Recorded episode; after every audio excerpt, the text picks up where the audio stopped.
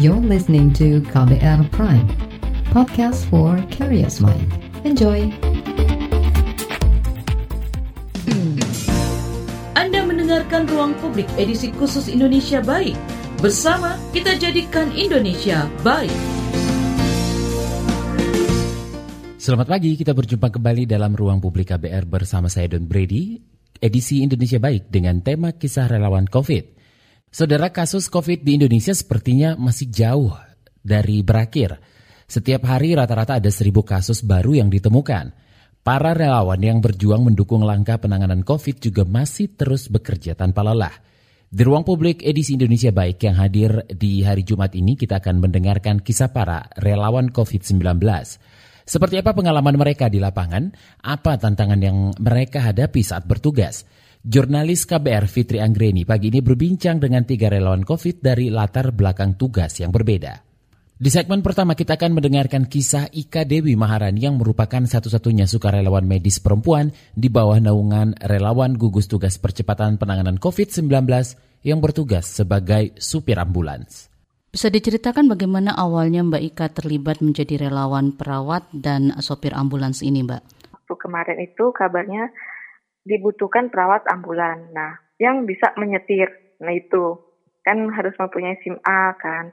Nah, setelah itu saya perawat, saya punya SIM, saya punya keahlian menyetir juga, saya memberanikan diri untuk mendaftar. Nah, dari situ mulai uh, apa mengikuti seleksi. Saya kan dari Surabaya kan uh, sampai di Jakarta ikut pelatihan dan lain-lain gitu.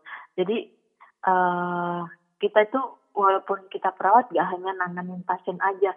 Jadi kan kalau kita saat merujuk evakuasi pasien kan kita operan dulu ke rumah sakitnya.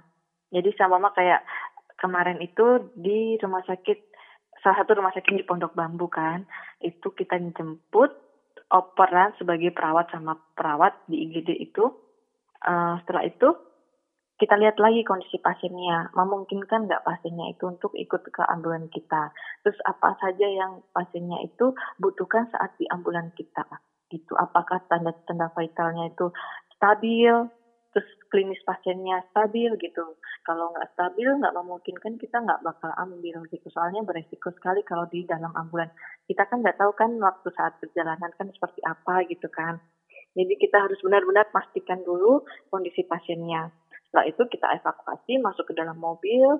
Kalau pasiennya butuh oksigen, kita pasang oksigen. Uh, ya, layaknya kita perawat. Jadi kita harus menyiapkan apa kebutuhan pasien ini pekerjaan kita selanjutnya menyetir gitu. Udah pasien udah siap, tinggal kita menyetir. Jadi kita bawa pasiennya itu ke rumah sakit rujukan. Jadi kalau bukan saya membandingkan ya kalau kita hanya sekedar menyetir doang sih ya semua orang pasti bisa. Cuma kan ini uh, kita juga harus tahu kondisi pasien, kita juga harus tahu medan menyetir seperti apa gitu kan.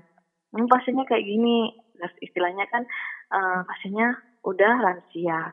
Terus uh, kondisi klinisnya sih masih bagus, masih baik gitu. Uh, jadi kita harus pantau terus kecepatan kita saat menyetir gitu. Jadi nggak asal-asal kita menyetir gitu, enggak. Kenyamanan pasien itu yang utama yang kita harus perhatikan. Apakah kalau kita menyetir kayak gini pasiennya nyaman atau enggak? Uh, kalaupun juga kan namanya jalan kan ada lubang gitu kan. Kadang kan ya kita nggak sengaja kena lubang. Uh, itu lagi kita tanyain lagi ke pasiennya. Walaupun pasiennya ada di belakang kita ketok-ketok gitu. Pak aman kah Pak? Sorry ya Pak ya kena lubang gitu. Jadi istilahnya enggak oh ini pasti susternya sengaja ini. Ya nggak gitu sih. Gitu. Jadi selalu infokan ke pasien apa pun keadaan kita gitu. Walaupun uh, sudah sampai di rumah sakit rujukan kadang kan kita nggak langsung nurunin pasien begitu mobil itu berhenti. Kita operan dulu ke perawatnya uh, jelaskan tentang pasiennya itu. Jadi pasiennya nggak menunggu di luar gitu loh. Karena kan ini yang kita lihat kan virus kan jadi kan uh, pasiennya tetap di dalam. Setelah operan selesai baru itu pasien itu diturunkan. Nah itu kan kadang pasien bertanya-tanya ini mobil udah berarti kenapa kok aku nggak dikeluarin? Kenapa aku masih tetap di dalam terus? Kan biasanya kan gitu. Jadi kita tetap infokan Pak kita sudah sampai tapi masih menunggu kita operan dulu ya baru Bapak boleh turun. Gitu. Jadi pasien tetap terpantau uh, untuk apa tahu informasinya oh gini gini. Jadi nggak diabaikan gitu loh istilahnya itu sih saat ini Mbak Ika bertugas di mana Mbak Uh, jadi kita kan tim ambulan itu kan dibagi beberapa pos, disebar di area Jabodetabek. Kalau untuk saya, saya penempatannya di RSUI Depok. Selama bertugas uh, itu uh, satu kali bertugas atau satu kali menjemput pasien itu ada berapa orang timnya ya? Uh, kita dua orang, satu mobil itu dua orang, satu driver, satu kernet lah istilahnya. Tapi dua-duanya ini sama-sama perawat gitu loh. Tapi satu bisa menyetir, satu nggak bisa gitu. Jadi nggak semuanya karena berdua itu nanti ganti-gantian gitu. Enggak. Kalau di kita dibagi rata, yang bisa nyetir ya sama yang nggak bisa gitu.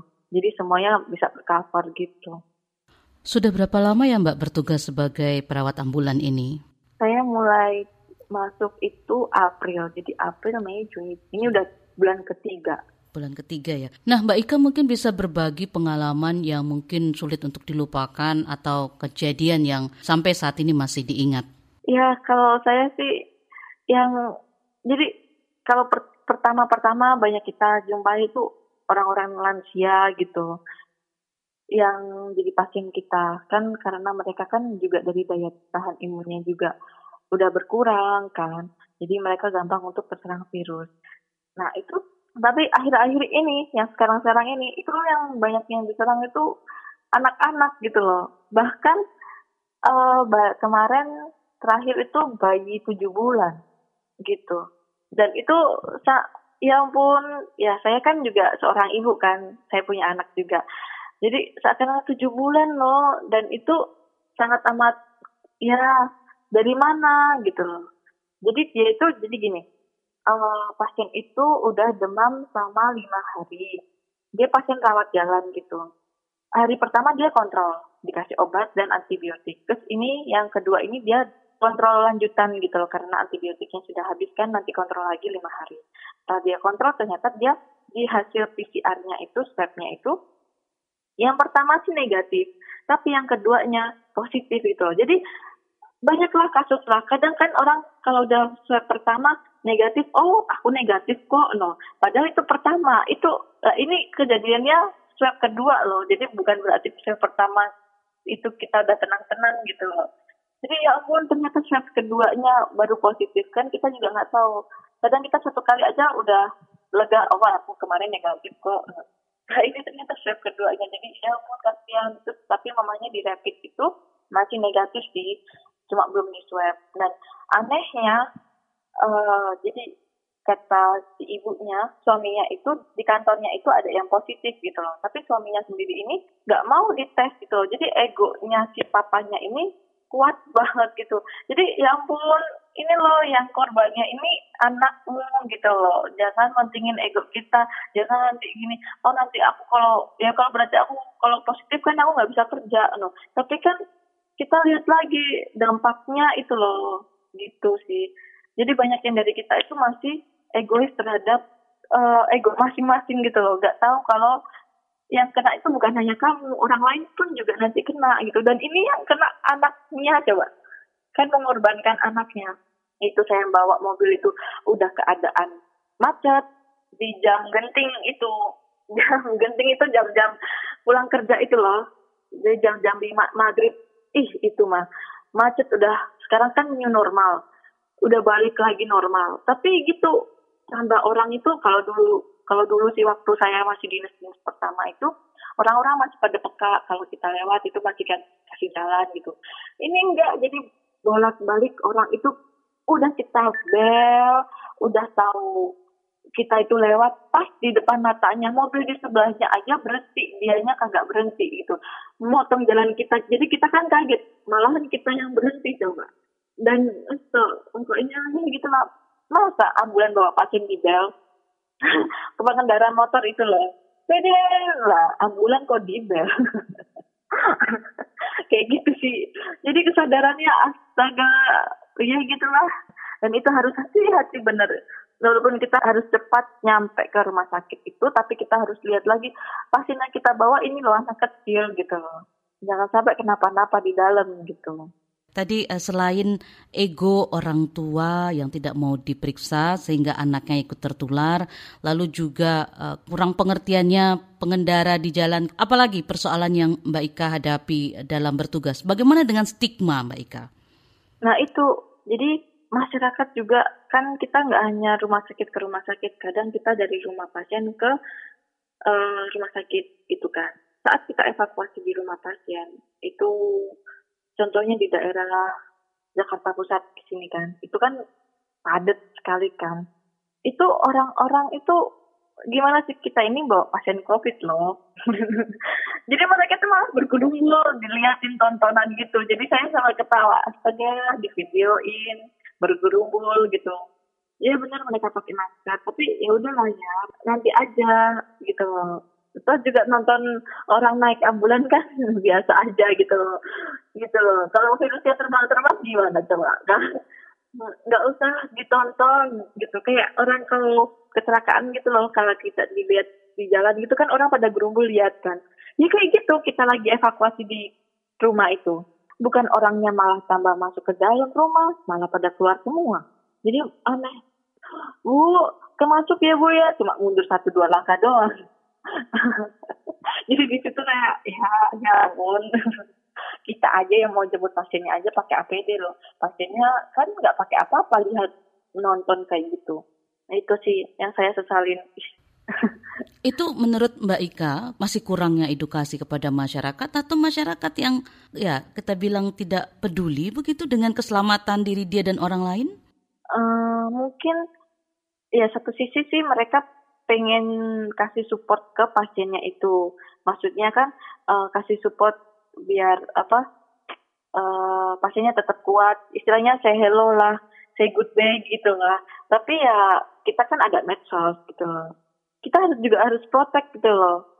Oh di dalam aja kok gitu loh. Gak usah keluar rumah. Kalaupun itu tetangga sebelah kan bisa lewat kaca gitu loh ini enggak malah bergerumbul kayak kita lagi evakuasi pasien kecelakaan gitu. Aduh, jadi saya sangat amat sayang sekali lah gimana kok gini mas. Yang waktu kita angkut itu satu keluarga pula itu. Kan bisa dikatakan Mbak Ika uh, paling depan menghadapi pasien-pasien ya Mbak ya. Nah itu bagaimana Mbak Ika dan timnya itu menjaga diri supaya tetap sehat dan uh, tidak ikut terpapar Mbak Ika? Jadi intinya di kami itu sebagai nakes, apalagi nakes COVID, kita kan resiko besar kan. Nah kita tiap bulan kita adakan kayak ada pemeriksaan medical check up gitu loh. Kita di swab gitu setiap bulan. Jadi untuk melihatkan apakah kita masih tetap on untuk dinas atau tidak kan. Jangan sampai kita ini yang pembawa malahan gitu. Jadi harus safety dulu dari kitanya. Dan untuk saya sendiri, uh, saya rutin minum susu. Kalau vitamin sih saya mungkin agak jarang-jarang. Kalau udah mulai fisiknya drop, masih lelah gitu. Apalagi sekarang pasti tambah banyak. Jadi kita itu dinas itu 12 jam. Dari jam 9 sampai jam 9 malam. Nah, itu kadang kita lebih. Kalau ada orderan dua aja. Atau enggak, ya itu waktu di jam-jam genting maghrib gitu ya itu baru selesai sampai apalagi saya kan tempatnya di UI Depok kan ujung belum nanti macet di Lenteng Agung itu yang penyempitan jalan itu tuh sampai di rumah sakit itu setengah sebelas jam sebelas baru sampai seperti itu apalagi besoknya lagi kadang masih dinas. Jadi ya kalau udah kayak gitu apa istilahnya over lah itu saya baru uh, loading dose pakai vitamin. Tapi untuk kesehariannya saya cuma susu aja. Karena susu kan udah menyangkut semuanya gitu. Oke, Mbak Ika kira-kira bertugas akan sampai kapan, Mbak? Selama tenaga saya masih dibutuhkan, saya akan tetap siap untuk melayani. Tapi para perawat ambulans ini juga ada sistem kontrak tiap bulan berganti atau diperpanjang begitu ya Mbak ya? Mm-mm. Kalau kita juga sistemnya sama sih satu bulan nanti diperpanjang panjang gitu. Selama kita masih mampu masih on stabil keadaan kitanya juga jadi mereka masih tetap menggunakan jasa kita, ya udah kita tetap melayani gitu. Demikian kisah Ika Dewi Maharani, seorang relawan supir ambulans. Ruang Publik KBR Indonesia Baik masih akan terus berlanjut usai jeda. Anda mendengarkan Ruang Publik edisi khusus Indonesia Baik. Bersama kita jadikan Indonesia baik.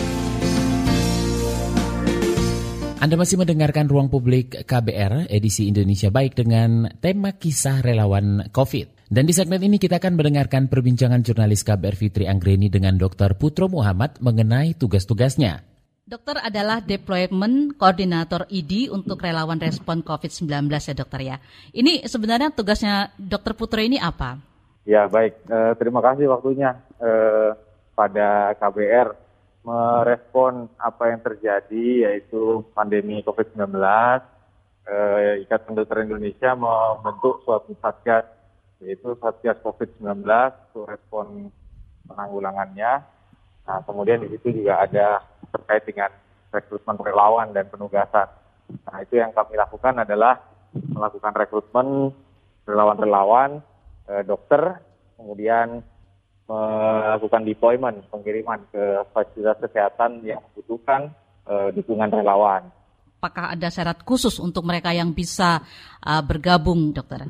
Karena ini organisasi profesi ID ini menaungi dokter ya, tentu dia harus sebagai seorang dokter yang sudah terdaftar keanggotaannya, uh, sudah memiliki SPR, surat tanda registrasi, jadi secara catatan negara sudah data. Uh, kemudian yang bersangkutan tentu uh, harus uh, menjalani uh, wawancara, kemudian nanti juga ada pembekalan dari ID maupun dari fasilitas kesehatan di mana tempat tersebut bekerja.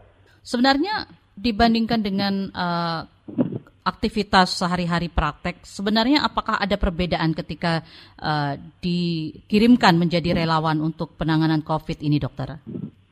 Ya, baik. Jadi memang kita mungkin membandingkan dengan praktek sebelum era COVID ini, di mana yang terjadi pada saat era COVID kita memerlukan uh, safety atau perlindungan yang lebih dari biasanya. Seperti contoh penggunaan APD itu sudah menjadi hal sehari-hari yang melekat di pelayanan, khususnya yang digunakan tenaga medis dalam hal ini dokter jadi mulai dari apa namanya masker, goggle, face shield, gown, terus uh, full cover, yang hazmat begitu, nah itu juga sudah diterapkan. Nah eh, dampaknya mungkin yang agak berbeda adalah di masa sebelum COVID kita mungkin tidak terbiasa dengan hal itu dalam jangka waktu yang panjang. Nah, ketika masuk COVID kita harus terbiasa dan harus beradaptasi secara fisik juga untuk bekerja dalam kondisi menggunakan uh, eh, APD tadi karena uh, tidak dipungkiri bahwa penggunaan masker yang seperti contoh N95 juga tentu rasanya beda gitu. Pernafasan kita berbeda, eh, terus kemudian menggunakan hazmat juga tentu berbeda juga rasa letih menggunakan hazmatnya itu karena berkeringat dan kira-kira seperti itu. Oke, kalau dokter uh, Putro sendiri juga uh, terlibat di lapangan dokter atau hanya proses rekrutmen ini uh, bersifat administrasi dan juga mungkin ada pelatihannya begitu?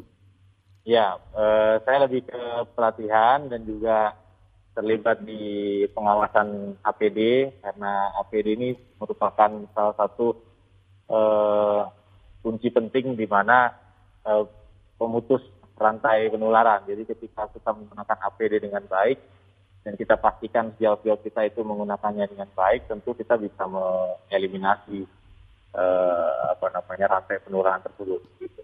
Jadi kita berperan pada pengawasan APD, pembekalan materi, eh, industri, rekrutmen, wawancara. Dokter, ini untuk bisa menjadi relawan itu dipilih oleh ID dari anggota-anggotanya atau setiap dokter bisa saja mengajukan diri selama uh, kriterianya uh, dan syarat-syaratnya terpenuhi, dokter? Bisa, langsung bisa mendaftar di website di online.org dari sharing relawan. Nah, nanti langsung bisa diisi apa namanya uh, formulir menyertakan dokumen-dokumen yang bersangkutan. Nah, tinggal nanti mana-mana yang sudah masuk kriteria administrasi, ya tentu kita wawancara. Sejauh ini sudah berapa banyak dokter yang uh, direkrut? Ya mungkin sudah sekitar 200 lebih lah ya. Dan penempatan juga tersebar, ada yang di Jakarta, ada yang di Atlet, di Pertamina, terus kemudian ada lagi di Surabaya dalam proses pengiriman kita. Ini uh, sebagian besar uh, para relawan datang dari uh, daerah mana dokter? Apakah dari Jakarta begitu? Iya, kalau datang dari daerah mana eh, sangat bervariasi ya, tapi pendaftar dari banyak daerah, Sumatera ada, Sulawesi, Jakarta, bahkan ada yang pendaftar dari Papua, tapi tentu kita membuat eh, list yang akan lebih mudah menyortir dan mempermudah mobilisasi. Kemarin pada saat PSBB tentu tantangannya lebih berat, kalau sekarang mungkin sudah lebih eh, mudah.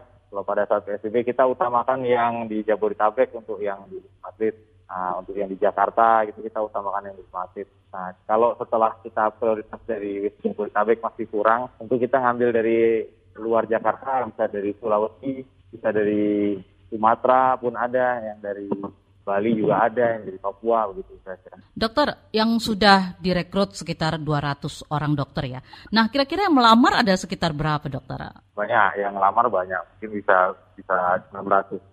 Itu mereka rata-rata yang tidak terpilih, itu kendalanya ada di mana ya dokter ya? Yang ketika diwawancara masih ragu-ragu pun ada. Ada yang mereka masih bekerja di tempat lain, menunggu surat uh, izin dari tempat kerja sebelumnya. Tentu yang relawan-relawan ini kan tidak uh, hanya ingin menjadi relawan selama ini mereka tentu bekerja di tempat masing-masing dan kami juga mempersyaratkan itu izin dari orang tua atau dari tempat kerjanya banyak dari mereka yang menginginkan terlibat uh, dengan penugasan uh, satu bulan. Tapi kan uh, kami terapkan ini uh, satu bulan pas karantina. Jadi uh, ada sedikit uh, negosiasi di uh, urusan penugasan masa masa penugasan.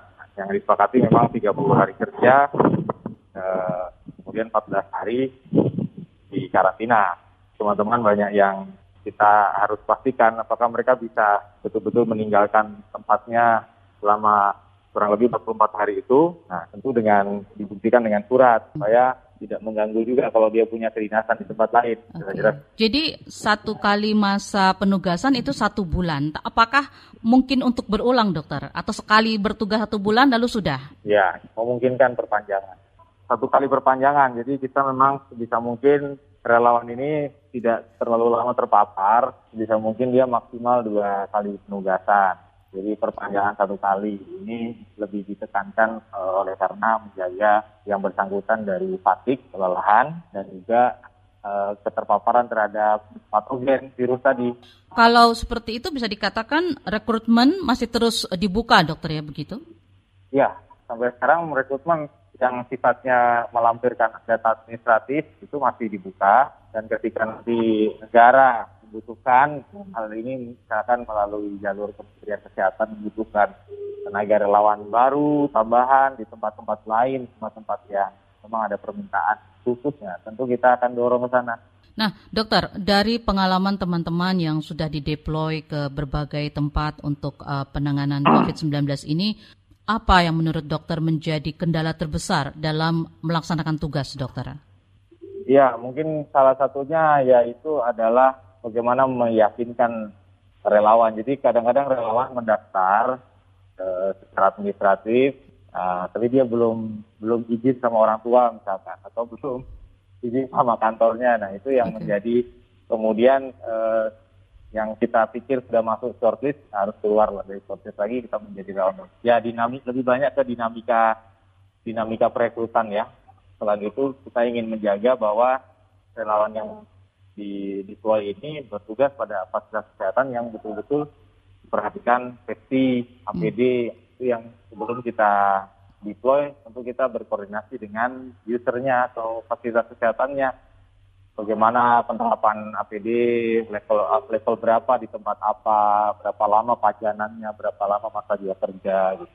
Nah, seperti itu. Jadi lebih ke pada menggali uh, resiko potensi potensi resiko dan juga uh, yang tadi di awal uh, terkait dengan perekrutan. Bagaimana dengan risiko stigma, dokter? Sejauh ini itu uh, sudah menjadi concern dan sudah dicoba cari jalan keluarnya, dokter? Ya, jadi memang uh, salah satu yang menjadi uh, panjang pada saat perekrutan di wawancara itu kita gali bahwa kadang-kadang yang bersangkutan uh, akhirnya mengurungkan niatnya menjadi relawan karena keluarga yang belum mengizinkan. Jadi ada juga beberapa relawan yang cerita, iya ini nanti saya nggak boleh pulang sama orang tua. Itu coba kita jelaskan, bahkan kita jelaskan sampai ke orang tuanya, ke neneknya kita jelaskan. Okay. Kan kita lakukan secara wawancara eh, video call. Jadi kita jelaskan saja, yang penting yang bersangkutan nanti pulang dalam datang dalam keadaan sehat, pulang Allah dalam keadaan sehat, itu adalah dengan mekanisme eh, apa namanya screening dilakukan swab, rapid maupun swab. Kemudian setelah mereka bertugas, mereka akan dilakukan karantina dulu selama 14 hari. Setelah di karantina mereka diperiksa lagi, eh, apa namanya, dicek lagi setelah hasilnya negatif kita pulangkan dengan surat pengantar yang bisa menjadi eh, apa namanya tools untuk mobilisasi yang bersangkutan kembali ke tempat asal dan juga menjadi dokumen yang untuk bisa meyakinkan bahwa yang bersangkutan tidak dalam keadaan sakit. Jadi bisa dikatakan dari keluarga uh, yang anggota keluarganya dokter saja stigma itu prasangka itu tetap ada dokter ya. Saya rasa uh, di semua pihak sekarang semua masyarakat juga uh, apa namanya menganggap ini suatu hal yang baru dan pasti akan melalui fase ini ya fase takut baik eh, apa namanya yang awam maupun yang medis mendapatkan satu hal yang baru akan apa namanya timbul suatu mekanisme cemas takut. Nah, hal-hal seperti ini memang satu kata kuncinya itu ya sosialisasi yang betul-betul full betul-betul maksimal sehingga informasi-informasi yang sampai adalah informasi-informasi yang berbasis ilmiah dan tidak menyesatkan sehingga kita bisa lebih mudah dalam melakukan kegiatan-kegiatan yang lain termasuk juga dalam pelayanan kesehatan. Ruang Publik KBR edisi Indonesia Baik ini masih terus akan berlanjut usai jeda. Anda mendengarkan Ruang Publik edisi khusus Indonesia Baik. Bersama kita jadikan Indonesia baik. Anda masih mendengarkan Ruang Publik KBR bersama saya Don Brady dan masih akan kita simak perbincangan dengan Dr. Putro Muhammad, Koordinator Penempatan ID untuk Relawan Respons COVID-19. Ini kan uh, sudah berjalan beberapa bulan nih dokter. Apakah ya. sudah membaik uh, apa namanya tingkat kesadaran paling tidak dari keluarga-keluarga dokter yang kemudian mengizinkan anggota keluarga mereka untuk menjadi relawan dokter? Oh ya, kalau uh, mungkin terlihat di apa namanya masa-masa setelah uh, eh, PSBB betul-betul diperketat ini mungkin tidak lebih mudah kita menjelaskan kepada keluarga. Jadi apa namanya di awal-awal memang kita agak agak struggle juga dengan perekrutan uh, dokter, uh, meyakinkan keluarga, uh, terus kemudian setelah berlangsung beberapa gelombang, mungkin seiring dengan berjalannya penyebaran informasi dan edukasi yang sudah beredar di masyarakat dan kita jauh lebih mudah lagi sekarang untuk merekrut. Dokter, kita kan nggak tahu sampai kapan ini pandemi akan uh, terus berlangsung ya dokter ya. Ya. Nah, apakah ada uh, termasuk dari ID sendiri untuk uh, melakukan sesuatu agar para tenaga medis yang berada di garis depan itu tidak uh, kehilangan energi dan motivasi saat uh, merawat para pasien? Jadi memang dari dari awal apa namanya merespon pandemi ini memang yang sudah disebutkan oleh eh, ID dan juga dari Pak Ketum sampaikan adalah hmm. eh, gerakan eh, dokter semesta.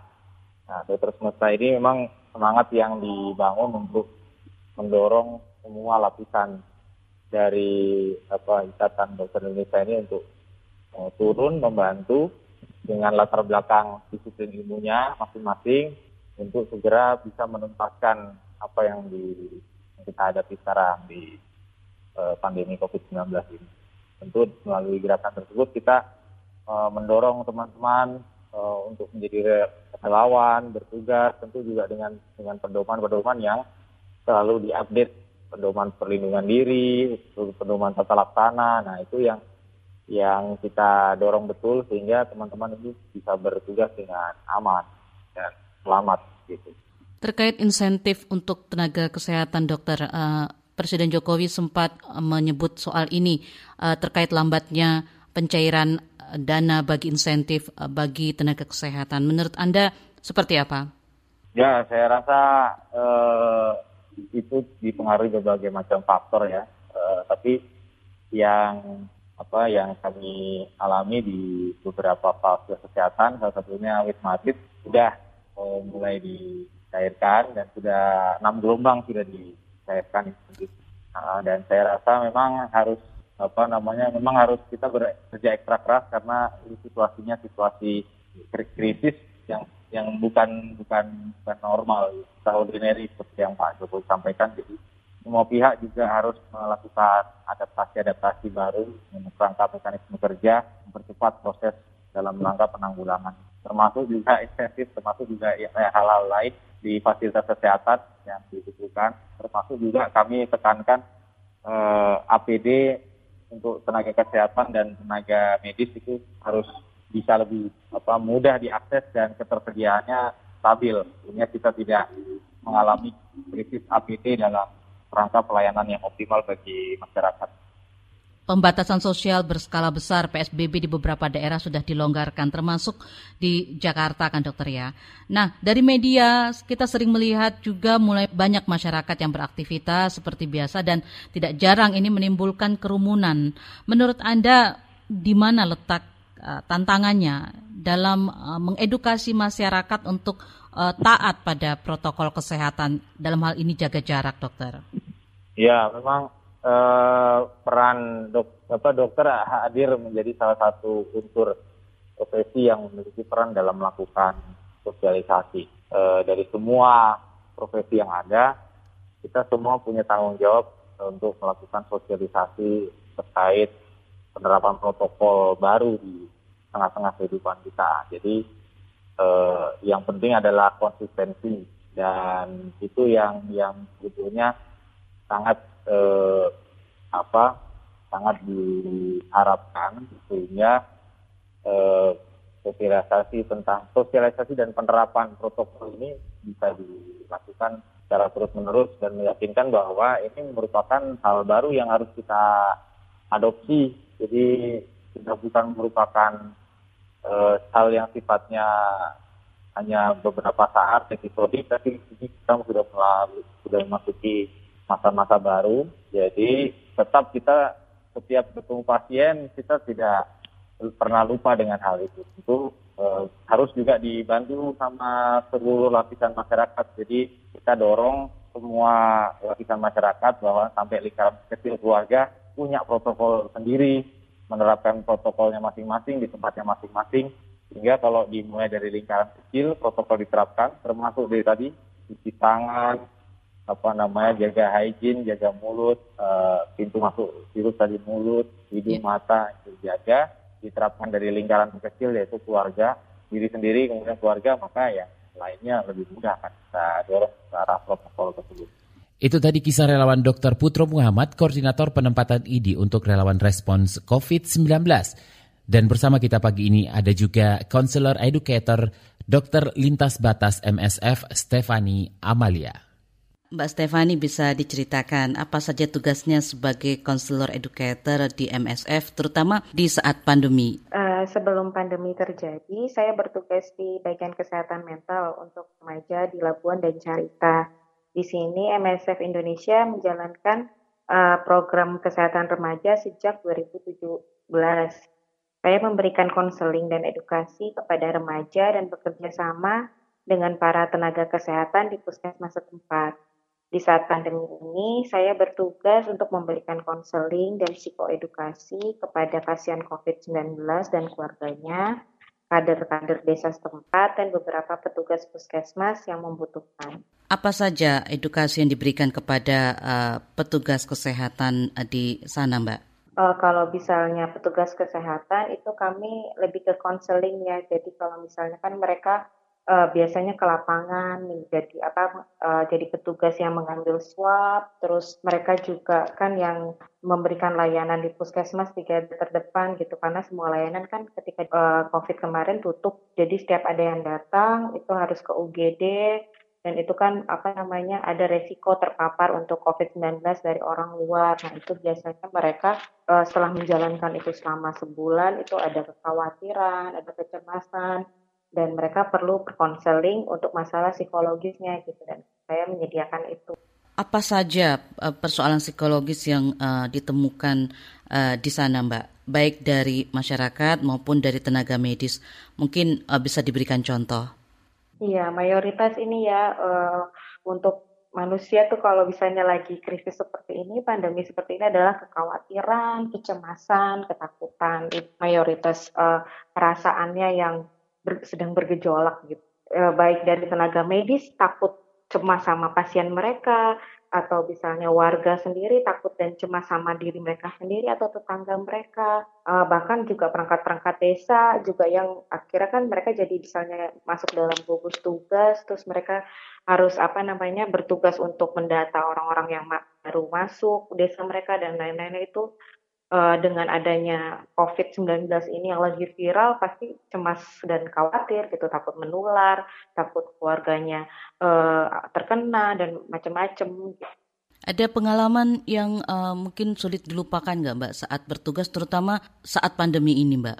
Uh, pengalamannya mungkin bukan yang apa namanya pengalaman sih banyak, cuma yang paling berkesan bagi saya adalah perasaan yang saya rasakan ya. Kayak setelah ke lapangan atau enggak setelah melakukan konseling dan psikoedukasi itu ada kayak perasaan semacam syukur dan puas ketika uh, seseorang telah bicara dengan saya mereka berterima kasih terus uh, jadi perasaan mereka dan pikiran mereka jadi lebih tenang gitu. Gimana ya kalau untuk masalah mental health itu kan mungkin orang ngelihatnya ah cuma oh jadi cuma ngomong doang oh jadi cuma bicara uh, dari hati ke hati kelihatannya mungkin ringan ya, cuma kan ternyata itu sangat berdampak loh untuk uh, psikologi seseorang atau kesehatan seseorang gitu. Jadi uh, jadi dari pengalaman saya ini saya rasa uh, apa namanya uh, ini bisa dibagikan ya orang-orang lain juga bisa kok melakukan itu gitu. Kalau istilahnya dalam psikologis tuh kayak uh, PFA ya psychological first aid gitu. Jadi kita bisa kok memberikan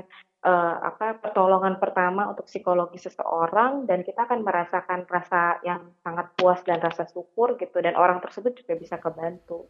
Kalau uh, perasaan-perasaan cemas terkait pandemi ini dibiarkan, Mbak, apakah uh, bisa nampak dampaknya uh, kepada orang yang mengalaminya, Mbak? Sejauh yang Mbak temukan, terutama di sana. Iya, Iya, pastinya. Jadi uh, kalau kalau misalnya yang kita ketemu itu kan waktu pertama kali itu saya kan jadi di sini ada kader-kader desa ya. Jadi kader-kader itu adalah uh, perangkat desa yang uh, tugasnya untuk di posyandu gitu.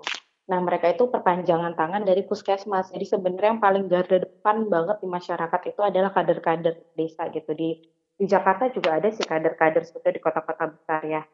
Uh, jadi uh, tugas mereka itu misalnya kalau misalnya ada orang dari luar, terus uh, ngelapornya ke mereka, terus pas diceknya di puskesmas, pemantauannya sama mereka gitu. Nah saya dapat uh, kekhawatiran dari kader-kader ini kayak, Bu gimana sini Bu corona itu saya nggak tahu apaan, tapi saya takut nular, tapi saya kan tugasnya harus mantau mereka gitu. Jadi ada kekhawatiran itu dan akhirnya si kader-kader ini juga takut. Tadinya kan mereka sangat membantu masyarakat ya gitu. Misalnya nganterin ke puskesmas atau apa. Cuma karena ketakutan itu mereka juga jadi was-was sendiri gitu loh. E, bu saya takut bu rumah tetangga saya itu takut tertular takut gimana. Padahal tetangga itu mungkin sedang butuh bantuan. Biasanya dia bisa bantu tapi karena ketakutan dan kecemasan itu dianya juga jadi apa pusing sendiri gitu dan mereka juga jadi stres sendiri jadi menjalankan tugas-tugas biasanya mereka jadi nggak bisa. Nah, Mbak Stefani sendiri mengalami kekhawatiran yang sama karena kan bertemu dengan banyak orang. Iya sih awal-awalnya pasti khawatir ya dan itu dan pada saat uh, seperti ini itu sangat normal secara psikologis. Cuma memang kami di MSF ini pada awalnya itu uh, kami yang non medik uh, klinis gitu ya, yang bukan orang orang dokter, perawat gitu kan. Kalau saya bagian kesehatan mental, kami diberikan apa namanya psikoedukasi apa uh, dan pemahaman-pemahaman yang terbaru dan uh, yang benar tentang COVID-19 itu sendiri. Jadi dari sana kita bisa berpikir, oh iya COVID-19 itu adalah virus, cara penularannya bagaimana, gejalanya bagaimana, bagaimana cara menghindarinya. Jadi ketika kita memahami itu secara menyeluruh, uh, itu bisa membuat kita uh, lebih tenang gitu. Kita akan jeda sejenak dan ruang publik KBR Indonesia baik akan kembali usai jeda berikut ini Ruang Publik edisi khusus Indonesia Baik. Bersama kita jadikan Indonesia baik. Kita tiba di bagian akhir ruang publik KBR Indonesia Baik hari ini dan tema kita pagi ini adalah kisah relawan COVID dan masih bersama Stephanie Amalia, konselor educator Dokter Lintas Batas MSF. Nah, dalam melaksanakan tugas, Mbak, terutama saat pandemi ini, ada mengalami tantangan atau hambatan nggak yang mengganggu tugas-tugasnya? Oh iya, jadi kalau saya kan biasanya konseling itu uh, lebih enak uh, ketemu langsung ya. Jadi ketemu langsung merasakan tatapan klien saya, bahasa tubuh dia juga melihat bahasa tubuh saya, mimik muka saya gitu. Itu kan sangat berpengaruh dalam uh, interaksi konseling. Cuma kan ketika COVID-19 ini ada protokol-protokol yang harus saya uh, apa terapkan gitu untuk masalah psikologis itu. Briefing seluruh dunia itu adalah mengutamakan telekonseling jadi lebih ke telepon uh, jadi saya harus menyesuaikan lagi mempelajari lagi bagaimana ini konseling lewat telepon atau enggak ketika misalnya ada situasi tertentu yang mengharuskan bertemu itu kan kita harus pakai masker, jaga jarak di luar ruangan gitu. Jadi kan dari hal-hal itu udah menjadi barrier gitu loh mbak. Sebelum orangnya nyaman gitu loh sama saya gitu. Itu sih. Dan tapi uh, sejauh ini akhirnya ya sekali dua kali agak agak nggak nyaman. Akhirnya ketika sudah dapat celahnya awal-awal kita beritahu dulu lewat telepon pak nanti kalau saya datang saya pakai masker ya saya pakai, eh, kita jaga jarak ini untuk untuk memberikan pemahaman akhirnya juga jadi mengerti dan akhirnya juga bisa menjadi nyaman gitu. Salah satu persoalan yang muncul juga saat pandemi ini adalah soal stigma, Mbak. Apakah mm -hmm. ini juga uh, ditemukan di daerah kerja Mbak Stefani di Labuan uh, sana? Iya, jadi kami ini uh, apa uh, fokus kegiatan kami adalah mengatasi stigma di masyarakat karena hal ini berkaitan erat dengan kesehatan mental seseorang. Jadi pas pada saat pandemi ini soalnya kan kesehatan mental yang baik itu jadi salah satu kunci ya biar orang tuh biasanya terus sehat, memiliki kekebalan tubuh yang baik, sehingga dia dapat melawan virus COVID-19.